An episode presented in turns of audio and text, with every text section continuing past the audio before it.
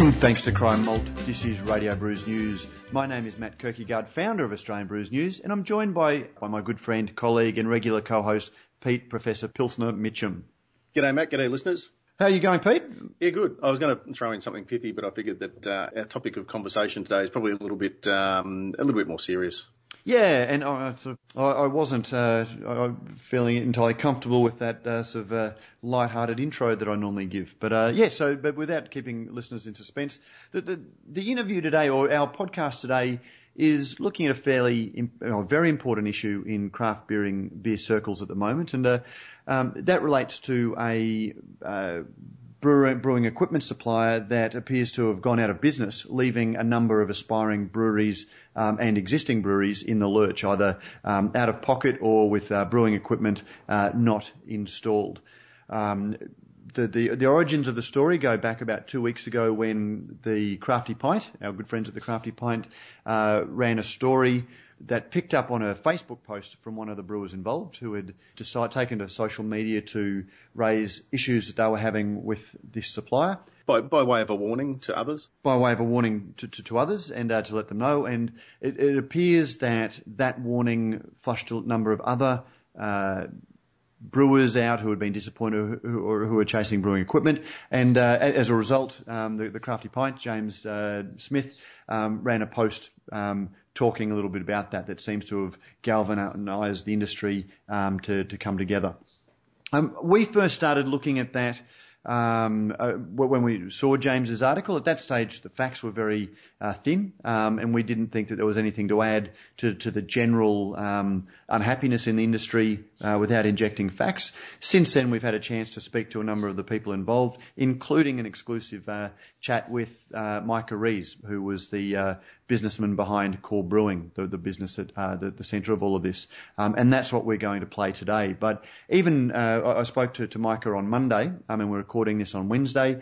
Even in the conversations I've had with a number of uh, people involved since then, um, there has been some corroboration of what Micah has said, and there's also been some dispute about some of the facts. So I guess. Um, we had initially planned to run some interviews uh, around the discussion with Micah, um, but it, sounds like Pete that it's a story that's going to keep de- developing. There is more to come out, um, and you know perhaps at this stage that the best thing that we can do is uh, you know play Micah's interview so we can hear um, his version of events uh, because at the moment his voice has been largely absent from any of the discussion. With that um, little bit of uh, preamble, we might go straight into the interview. And, uh, and, and I start uh, in my conversation with uh, Micah by asking him to tell me about the evolution of core brewing. We actually started actually solely focused on stainless steel. 2011. Like I can I can take it a quick step back even further than that. I moved here with my family in the end of uh, 2010. Um, my my wife is is from here, um, and she wanted to move back home. And I actually come from the construction industry, but I'd gotten into homebrewing quite a bit. I couldn't actually find a job working as an electrician, which is what I tried to do for probably close to a year, and just wasn't having any luck. One of my really good friends was a home brewer as well, and he was just kind of getting back into it, and we kind of got to talking, sharing ideas and whatnot, and you know the concept came up of why don't we um, look at you know doing you know something small scale uh, homebrew shop because I don't think anybody, you know, would be surprised at the discrepancy in price, you know, in ingredients to be able to homebrew from the U.S. to to here. So that was the main reason behind why we did what we did because we wanted to enjoy the hobby, um, enjoy it for cheaper. How, how did that go? How did that morph then into the, the idea of core brewing concepts? So we started by going to, you know, you know, some local suppliers because we wanted to be able to try and source things locally. We started out, we didn't even have a website. We were just selling off of eBay. Um, and, you know, some of the suppliers were happy enough to let us do that. Um, you know, supply us that stuff so that we could service kind of the, the homebrew industry, you know, more cost effective ingredients. Look, 100% of the reason that we got into doing what we were doing was because we wanted to try and make it a little bit more affordable for other people. We got a chance to um, bring in, so you know, to find a supplier in the U.S. who had some really good stainless steel. Um, and my partner at the time, he basically, we had a, um, a bit of a split because I wanted to do the ANH C3. He didn't want to do it, didn't think there was enough money in it. We basically split over that, so he went his way, and I carried When you say it. do ANH3 sponsor it or be involved in it or sponsor it. So, you know, I saw the opportunity there and, you know, he just didn't think that the, you know, the cost justified it. So we ended up uh, dissolving our partnership. I kept the business um, and basically paid him out um, there at the start. So the ANHC was great for us because that gave us a level of exposure that we um, didn't really expect because nobody else really was bringing in that type of equipment. It was more your standard stuff. Drill a hole in a kettle and put a threaded fitting in it. And that was, you know, what we had was, you know, I'm not going to say revolutionary because it wasn't, but it was new. And new things people like. You know, now there's, you know, it's a dime a dozen. Everybody has this type of stuff. Um, so after that, we started, you know, we started getting a lot of requests and um, a lot of interest. And look, to be honest with you, uh, everything just kind of just began to grow at kind of an unexpected rate because we we hadn't really planned for it to be anything other than you know kind of just a small hobby business. We had people get you know we had other supply you know supply stores get mad at us along the way, but that's the way you know that's kind of the way it is. mad at you for Um, our prices, because they thought that we were just, you know, cutting the uh, the meat out of the market, and you know, it, it it was, you know, they thought that we were going to just come in, get our share of the market, then raise, you know, then jack our prices up, which which we never did. Um, we always stayed consistent with our pricing. But in hindsight, can, can you see that maybe those prices weren't just gouging the market, but there, you know, that there are costs in, involved in running a business? Yes and no. Um, at the time, we we had minimal overheads because I was basically running everything out of my garage. I don't want to, you know, get into too much with, you know, about about what other people do. What other people do is their business, and you know, I, I, we didn't feel like it was fair um, the amount that people were, you know, were charging, and so we decided to try and make a more cost-effective option. That's that's really the, you know, as simple as it goes. You know, we weren't trying to directly compete with anybody else. We were just trying to find our place in the market. You know, some people took exception to that and thought that we were, you know, that we were trying to, you know, undercut them or, you know, hurt their business, which, you know, quite simply just wasn't true. And you, you, talked about there was quite a bit of momentum in the market. You got picked up. Um, your, your your your business scaled, grew out of your garage. Yeah, yeah, it did. I grew out of my garage. I couldn't even park my uh, my vehicle in the garage. You know, it, it was everything was everything was there. I mean, we were, you know, we were sending out, you know, quite a bit of grain. I, I, I um, the biggest problem that we had was um, we didn't have the finances to be able to put in a proper website and have an actual developer come in, do our shipping and everything like that. So we were kind of guessing on location with our shipping. Look, in hindsight, they say they say you know um, yeah the number one you know the number one key to success in any business is is whether um, is planning, and I think because things just kind of took off as quick as they did, we didn't take the appropriate amount of time to plan because when we got the stain when we started bringing in the stainless steel and everybody was like, oh wow I want that, and we're like sweet, you know we can do that for you. And um, you know, it started out as just pieces, you know, bring in fermenters and you know, stuff like that. And the other brew shops were like, "Hey guys, you know, um, we want to we want to be a wholesaler of, you, of yours because you're bringing in this cool equipment and it has a good name." And we're like, "Yeah, great, you know, no problem." And um, forgetting the whole time that we just didn't have the manpower to be able to, you know, to to service that. Service it in what way? Because you you were importing it and wholesaling it to, to the retailers. Is, is, that is that essentially that's true? Um, to to support it, anytime you're doing wholesale with uh, with another company, you really have to be able to make sure that you're available and that they understand the product, that they're happy with the product. So you really kind of have to act, act as as their sales, you know, as their salesman until the product gets going and until their staff is, you know, is is, is happy with things. And I I always tried to make myself available, but I should have been a lot more proactive in in trying to work with them and you know stage events and you know different stuff like that. I mean, I'd I'd be telling a completely different story right now, you know, had I been more proactive uh, what, what ultimately happened was we uh, ended up just asking for our equipment back. Why is that? They, they weren't selling in, in the retail outlets? They just weren't selling. Um, and, it, and it wasn't that. It, it wasn't that they weren't getting people asking about it.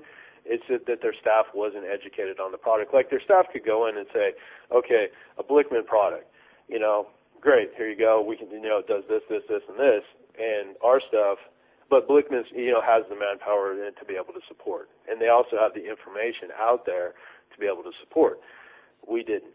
Again, I, I come back to, um, to the question I asked before, where you were talking about you wanted to be able to do it cheaper. Um, can you see that some of these things that other businesses are doing are a cost to them to do to do to do it, and that's one of the things that's reflected in the price that they have to charge. And that if your margins were higher um, and your product was more expensive, you may have had the resources to do some of these things in the market. Know, you make a really good point. Um, the only thing I can really say to that is, I thought that we could model things on a quantity over, um, you know, over margin that if we could move enough enough product then the margins would take care of themselves. What we overlooked was customer loyalty and convenience. What do you mean customer loyalty and convenience? Look, I mean you're you're trying to get customers from uh, from other shops that have been dealing with those other shops for years. And it's also convenient because when you're sending a product out, you know, it might take 5 to 7 days for that product to actually reach the individual who ordered it. You you have you have people that you know say they've been going to this one homebrew shop for five years. There's a lot of customer loyalty that's built up because they know the people. You know, they can sit down, they can they can talk, talk beer. You know, it's like going to the hardware store on a Sunday morning. It's comfortable. And so there's a lot of loyalty that's built up over that, you know, and and you know, they might have gotten, you know, you order stuff, you're a five year customer every now and then, uh, you know what, I won't charge you for it. Here you go, just take that. You know, something like that. You know, it's it's little things like that. When you're just an online website, you don't have the chance to be able to do that with people. I've gone back and since all of this uh, story broke, um, I've gone back and read the Australian home Aussie home brewer um, sites, and yeah, there, there's a lot of talk about core brewing over over a period um, where people were asking, has anyone tried core brewing? Yep. They seem to have the, these products, and one of the common themes that came through is that there seemed to be a product and a price that people were looking for. Um, people certainly talked about the prices, which is one of the things you mentioned, but the thing that almost from the beginning came comes through from the discussion is that you just don't seem to have had the systems in place to, and you've also mentioned this already, you didn't have the systems in place to make sure that stuff was getting out to them, people were getting wrong orders, and then you seem to make good that by, you know, there was one guy who, from memory, uh, ordered three bags of grain. Um, there was a mistake with the, the order, and you ended up giving him one of the bags of grain, you know, as, as a goodwill gesture. Um, and another fellow, uh, there was a mix-up with his order, and he was never invoiced. Um, it, it, just doesn't sound like, even in the early stages, you had the systems in place to, to properly service your customers. Is, is that a fair comment? Yeah, absolutely. I, I'll, I, I'll admit to that. You know, it, and, and that's what I said earlier. It's, it's, uh, you know, we didn't have the manpower to be able to do what we needed to do um, effectively. You know, we just we just didn't. And by the time you know, I was trying to do everything myself. Um, and look, it, it comes back to your point of saying, you know, if your margins had been different, You know, would you have been able to afford those people? Yeah, yeah, we would have. Sure. Um, and and that's that's one of those things where I've always worked in the service industry, you know. So so, and I get that, you know, I understand that retail is also a service industry, but by service, what I'm saying is, you know, we I've worked construction, and in construction, you go out, you do a job, you get paid for a job, you go home. In retail, you send the product out, but that relationship lasts. People might not be happy with the product. You know, it, it, there was there was a really big learning curve for us when we started, and I always tried to make things right with people, saying, "Hey, look, we messed up the order. I'm sorry. Here's um, I don't know, a 500 gram bag of hops or something like that. You know, it, whatever we can do to make sure you know to smooth this over because I'm trying to learn myself. I'm also too busy to sit there and look at my business objectively and say, we need to fill in some spots and we need to fill them in quick because this is this is killing us. Having heard that, um, you know, I, I, I guess I, as an observer of the industry, I look at that and I see, I see, a lot of businesses starting up where people who may have brewed in their garage suddenly want to open a brewery and and I can understand that mindset. Um, and I guess if you're selling bags of grain to people, um, where they, they may lose a bag of grain here and there, that's one thing. But I, I guess your business then evolved to you started selling some very expensive um, systems to people, and a lot of people haven't got those systems and invested a lot of money. Can you could you understand if they are very upset hearing you say these things now when they've trusted you with huge amounts of money that they were basing their their businesses on? Look, I'm I'm not gonna you know I'm not gonna sit here and you know begrudge anybody for for being upset. When we went from from small scale to large scale, that wasn't something that was planned. That was something that we got asked to do.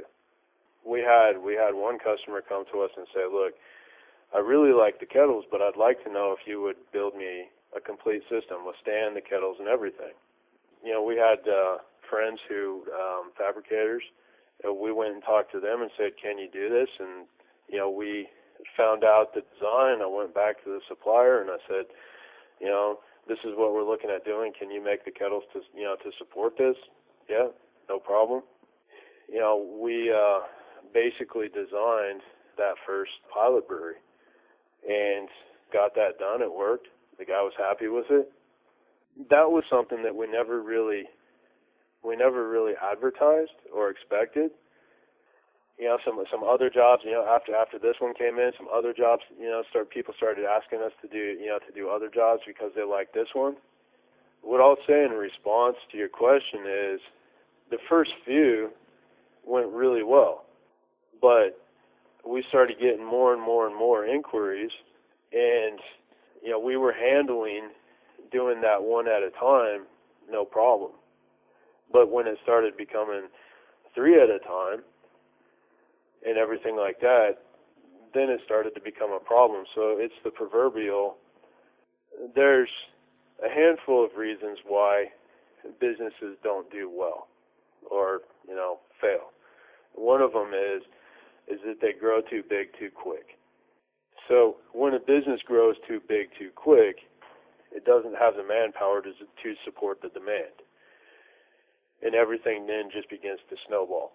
That's a large part of what happened to us. We grew too big too quick, and we couldn't service the demand. I'd say the other side of things that uh, we were naive in our understanding of accessibility to cash flow, which again, out of a handful of reasons why businesses don't succeed, that's probably 1B. I've been to the majority of the banks in Australia.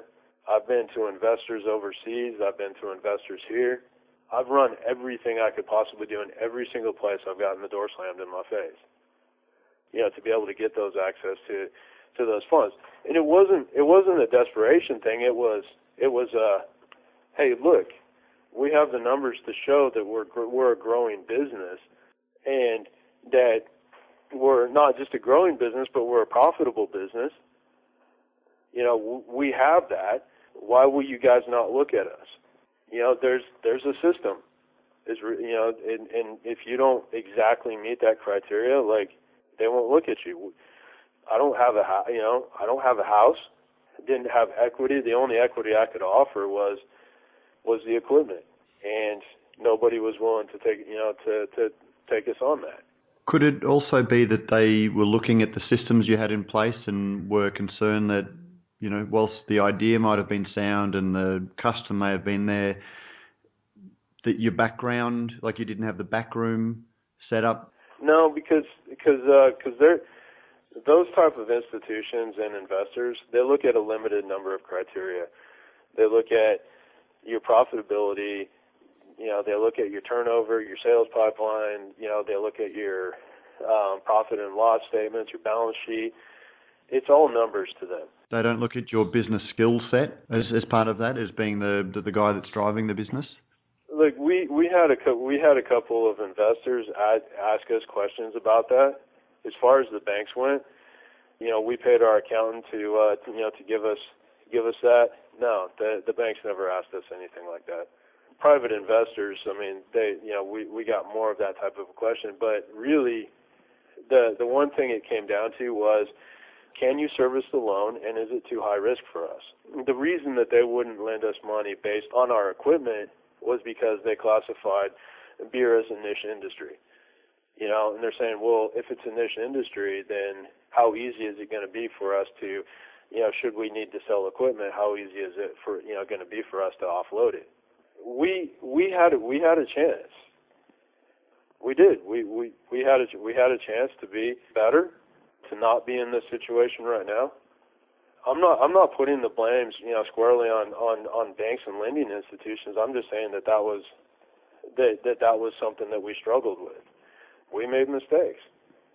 And That's really what it comes down to, and you own up to those mistakes, and that's what we're trying to do.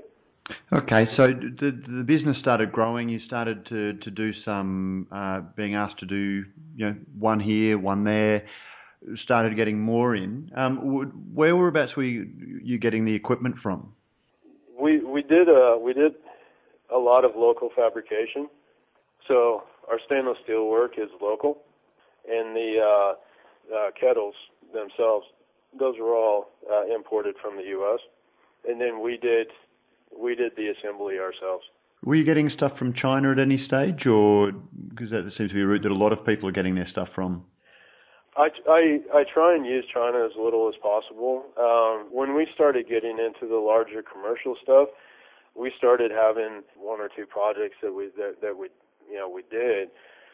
We had the fabrication done in uh, in China for the for the kettles and stand and whatnot, but the controls were built here, um, you know, by local electrician, and the uh, uh, the pumps were imported from the U.S.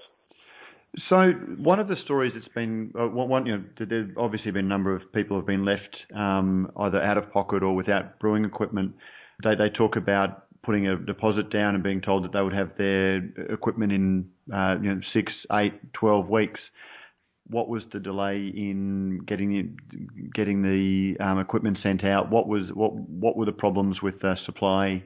Uh, it was it was and just just to to make a quick correction, it, we never we never said you know you know six eight twelve weeks. It was it was always four to six months. You know anybody can question that as much as they want, but you know on the, at the end of the day, on all our quotes it says it says four to six months. I think we ended at three to five months. We, you know we'll endeavor to make it sooner, but that was always the time frame that was that was listed. The biggest problem that we had was we I don't think we uh, wrote the quotes and contracts as clearly as as as they should have been written. Um, at the at the end, we we did have a have a lawyer go through and write all our terms of trade. That was too little, too late. The biggest problem was is that I don't know, probably a year and a half, two years uh, into things, we started you know, having problems with people paying us, you know, at all, and a number of those issues are still ongoing to this, you know, to this day, with very little resolution in mind. when we took a deposit, it was our we never. I'm sure there's people out there that are, you know, calling us all kinds of things, you know, um, you know, scam artists and all that. Um, and that's fine. Everybody's entitled to their opinion. But, you know, not, never once did we ever sit there and take anybody's money and go, oh, well, you know what? If they never get their system, then, you know, it doesn't matter. You know, we treated every single project exactly the same. You know, at least we tried to. We tried to to make sure that you know that we were able to deliver the project and that everything you know we did we tried to, you know we tried to make sure that our communication and you know when when things started going really bad you know for us and not being able to get our money you know from other people then you know we couldn't get things out of port on time. There's a lot of things that we couldn't do because it's a trickle down effect. You know, we put money down, we made initial orders. Yeah, I mean, you know, we did everything we could. And the other thing that we made a mistake on was these projects as the as the dollar dropped against the USD, you know, what we thought or what we had budgeted towards being able to pay, you know, these, you know, for these components all of a sudden started becoming more and more and more expensive. So all of a sudden, you know, you're losing 20%, you know, or you're losing 15% or 10% or whatever that you haven't budgeted for. You get there and money comes becomes short really quick.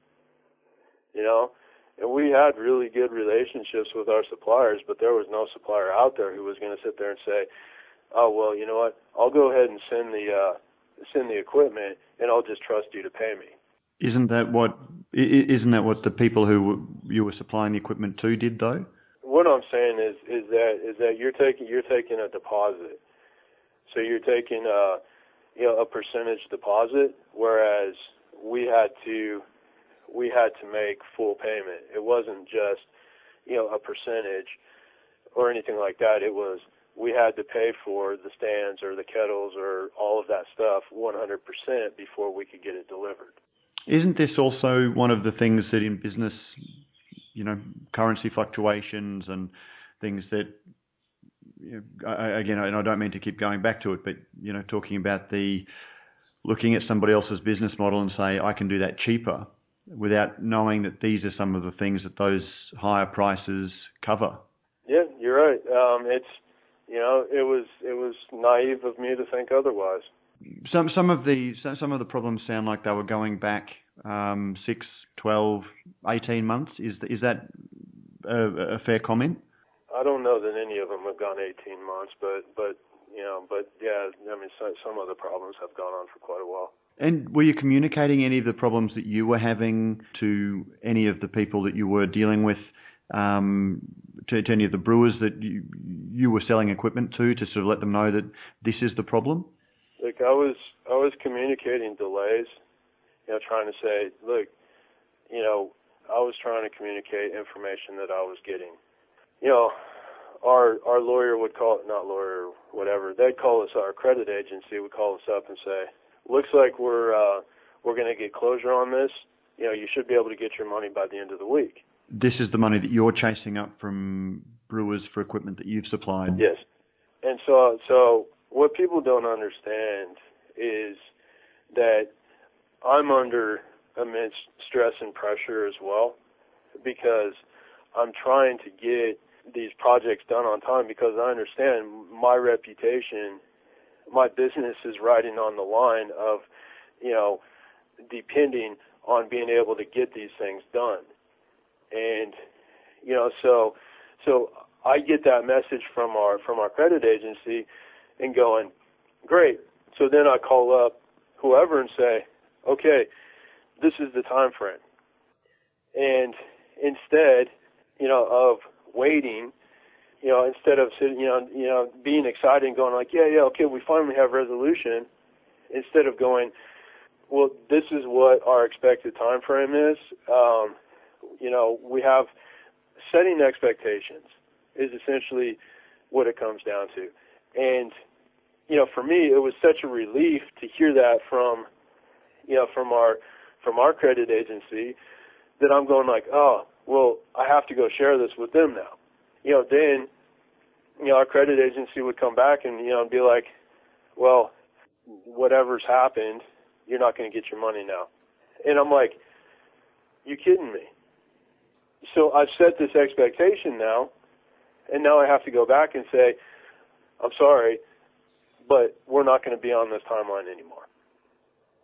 After a while, it's just, you know, people lose their patience.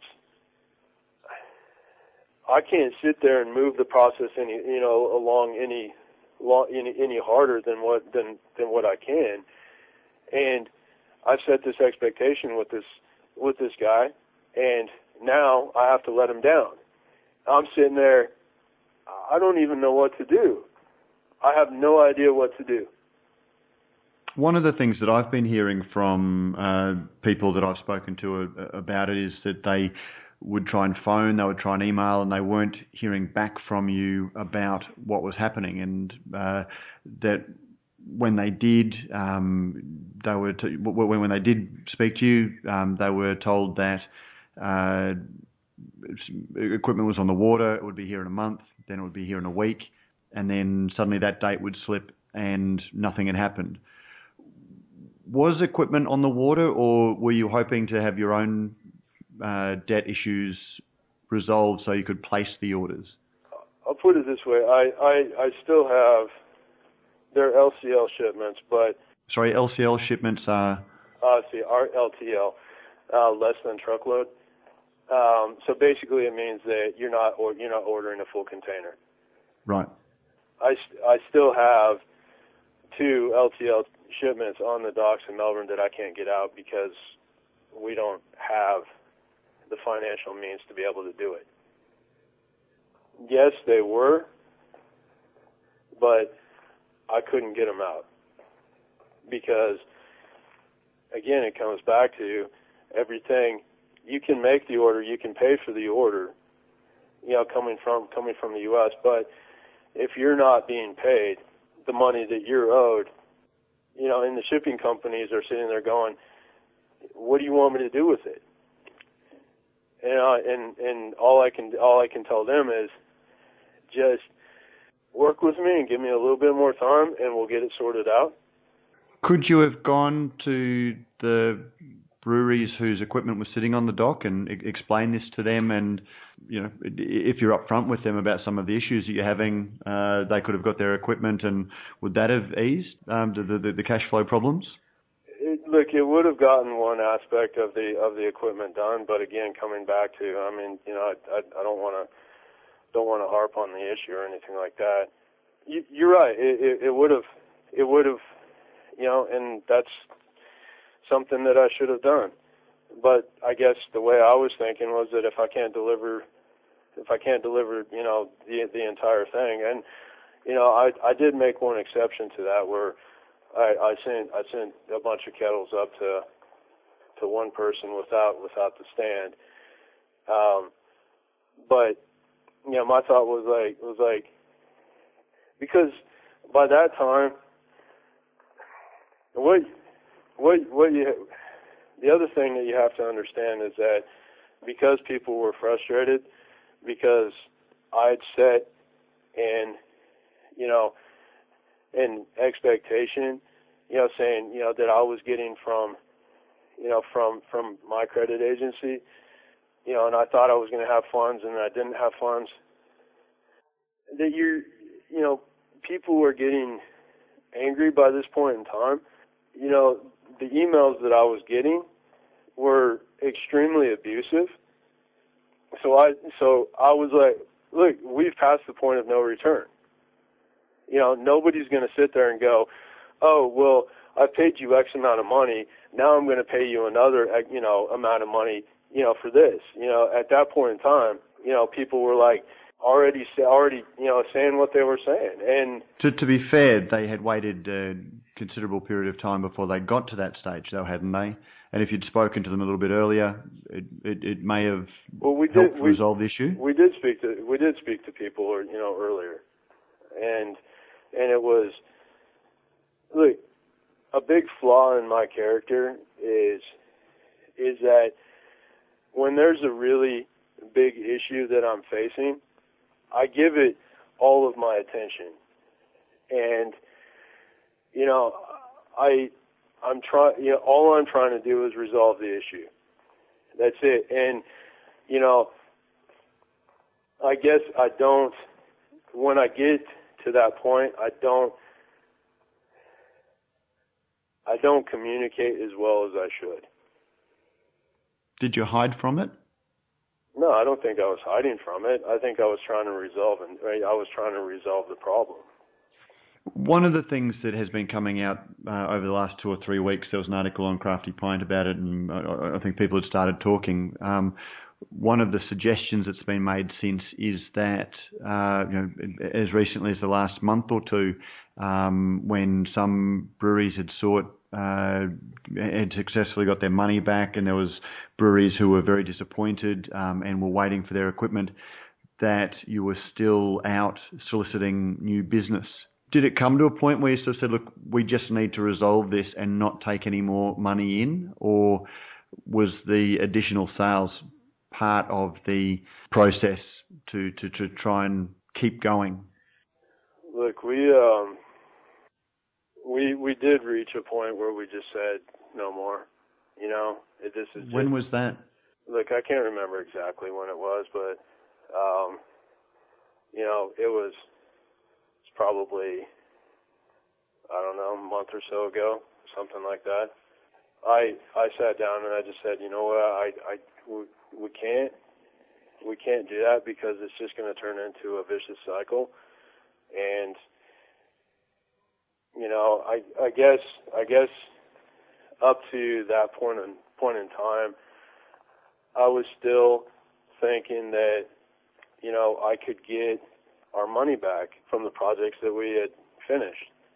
You know, every day that's gone by is just it's gotten less and less and less likely.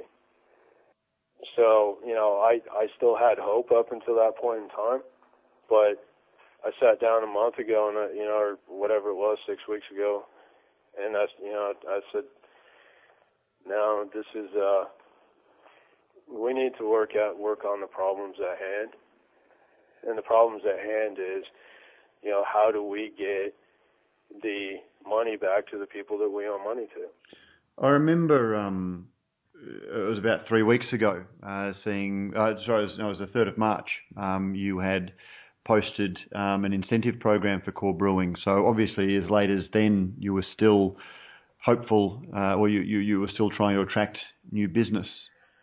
Uh, look,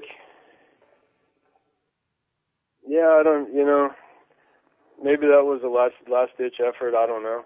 Um, you know, I I do remember that. I don't. I thought it was. I'm sure. I don't know. Look, I don't know exactly what the exact date is on it. If you say it was three weeks ago, then it was three weeks ago. No, sorry, it was, it was longer than three weeks ago. It was the third of March. Sorry, was the um was the date? Right, and and like I said, I it was it was about it was about a about a month ago. Next week's what decision. So yeah, at that point in time, you know, maybe I was still hopeful that we could you know work our work our way out of problems. You can't go through what we've been through and not learn. And I guess I was hopeful that we had learned from our you know from our mistakes and that we could we could uh, we could move on. But that's just not the case because sometimes sometimes you know hits to your reputation and not just your reputation but confidence in yourself and everything just can't be overcome that would probably, you know, that would explain us. When I made the decision, we we we took we we shut everything down. Um, you know, I I know we had a lot of really great friends in the industry. Most of those relationships are gone now. There's no there's no coming back from what we've been through and what's happened. You just can't. So we're, you know, we we shut down all of our social media and our website. Um, you know, and in the uh, in the process of, um, you know, shutting down the business as a whole. I can't, I can't let myself ever let this happen to myself or anybody else ever again. It's just not it's not in the cards. The only thing that I'm considering and thinking about at this moment in time right now is you know how we how we pay the people back that you know that we need to pay back. Is that a possibility? Yeah, it's definitely a possibility. We don't have the we don't have I don't have two pennies to rub together right now, but I'm not going to stop in, in, until it's done. You know, because if there's one thing that I'm not going to let happen to myself, I'm not going to look in the mirror and be unhappy with what I see. You know, I want to do the right thing. I have to do the right thing by other people. This is no exception. So, you know, I'm like I said, Matt. Right now, that's that's my only priority is making sure that all of these people get what you know get what's owed to them. Uh, uh, is there, is there any sort of plan in place? Have you contacted any of them to discuss, you know, even repayment options or anything along those lines? Yeah, I'll um, I'll be doing that over over the next week, um, and and talking with them and and just uh, um, you know finding out where you know where where they're at and if they're even open to uh, you know to working something out like that. I, I I don't know if, if if too much damage has been done. I really don't, and um, you know I I hope people are open to you know to talking and um, you know and working out a solution. It's something that's that's gone on long enough, and you know it needs to end. Should you have contacted them before it all got to this stage to to look at how it might be resolved? Look, hindsight's twenty twenty. Yeah, sure. Um, if I if I could live in hindsight, I, I there, you know, I would have never built that first brewery. You know, that first pilot brewery. You know, I, you know, it's yeah, hindsight's great, but it it doesn't do anything moving forward. Michael Rees, thank you very much for joining us on Radio Brews News. Uh, yeah, like anytime, Matt, and I I appreciate you. Uh, letting us um, hopefully clear some of the air.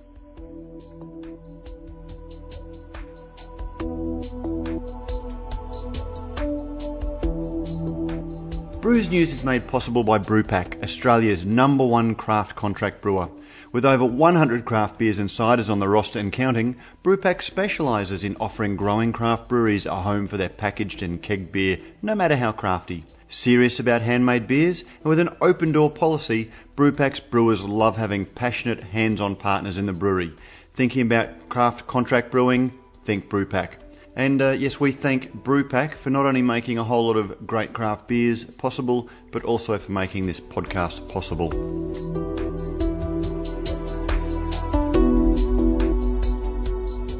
Well, there you go, Prof. Um, the, the information's out there um, in terms of the other side of the story, if you like, and at least that other side of the story is out there now, and the and the information's there. That um, I'm sure this isn't the end of it. Look, I I, I think that's enough uh, for the, for this episode, Prof. I don't know that uh, umpah music and uh, roll out the barrel is appropriate. Not as a um, pro- no, finish. no. And for those disappointed by that, we'll um, we'll give you two next week when we do a, perhaps a more uplifting and um, uh, happier edition episode of Radio Brews News. Prof, always good to uh, to chat with you, and uh, yeah, we do have some great podcasts uh, uh coming up. We do we, next week. We're going to be speaking to Jamie Cook, who is one of the founders of Stone and Wood Brewing, but it's not going to be in his role as uh, Stone and Wood brand um, ambassador brewing, or um, brand yeah, ambassador or, or co-owner or, or founder. Yeah. Um, it, it's going to be, you know, as somebody who's spent a long time in the craft industry, he's worked for both of the uh, large the Australian, yep. large national brewers. He's uh, and worked in marketing. In, in, in marketing, um, both for uh, breweries and also for craft. And so, yeah, it, it, seemed with all of the excitement, we're getting a lot of news out of the states. Where um, I posted a, an article today where they're talking in the states that uh, craft beer's big en- biggest enemy is craft beer at the moment, or you know the biggest battle is with craft beer. Um, we, we, we, seem to be at a stage um, where the, the market's maturing, and we really don't know what it is this thing that craft beer is, you know, where we are and where we're going. So we thought that Jamie would be one of the um, experts that we like to, to go to when we throw some of these questions. He's a thinker and he's uh, certainly been around for a long time to give us a little bit of perspective. So we'll be talking to Jamie about that um, next week, and we've also got a couple of great guests lined up. As always, if you've got anyone that you would like to hear, let us know. Um, but until next time, uh, Prof. Take care.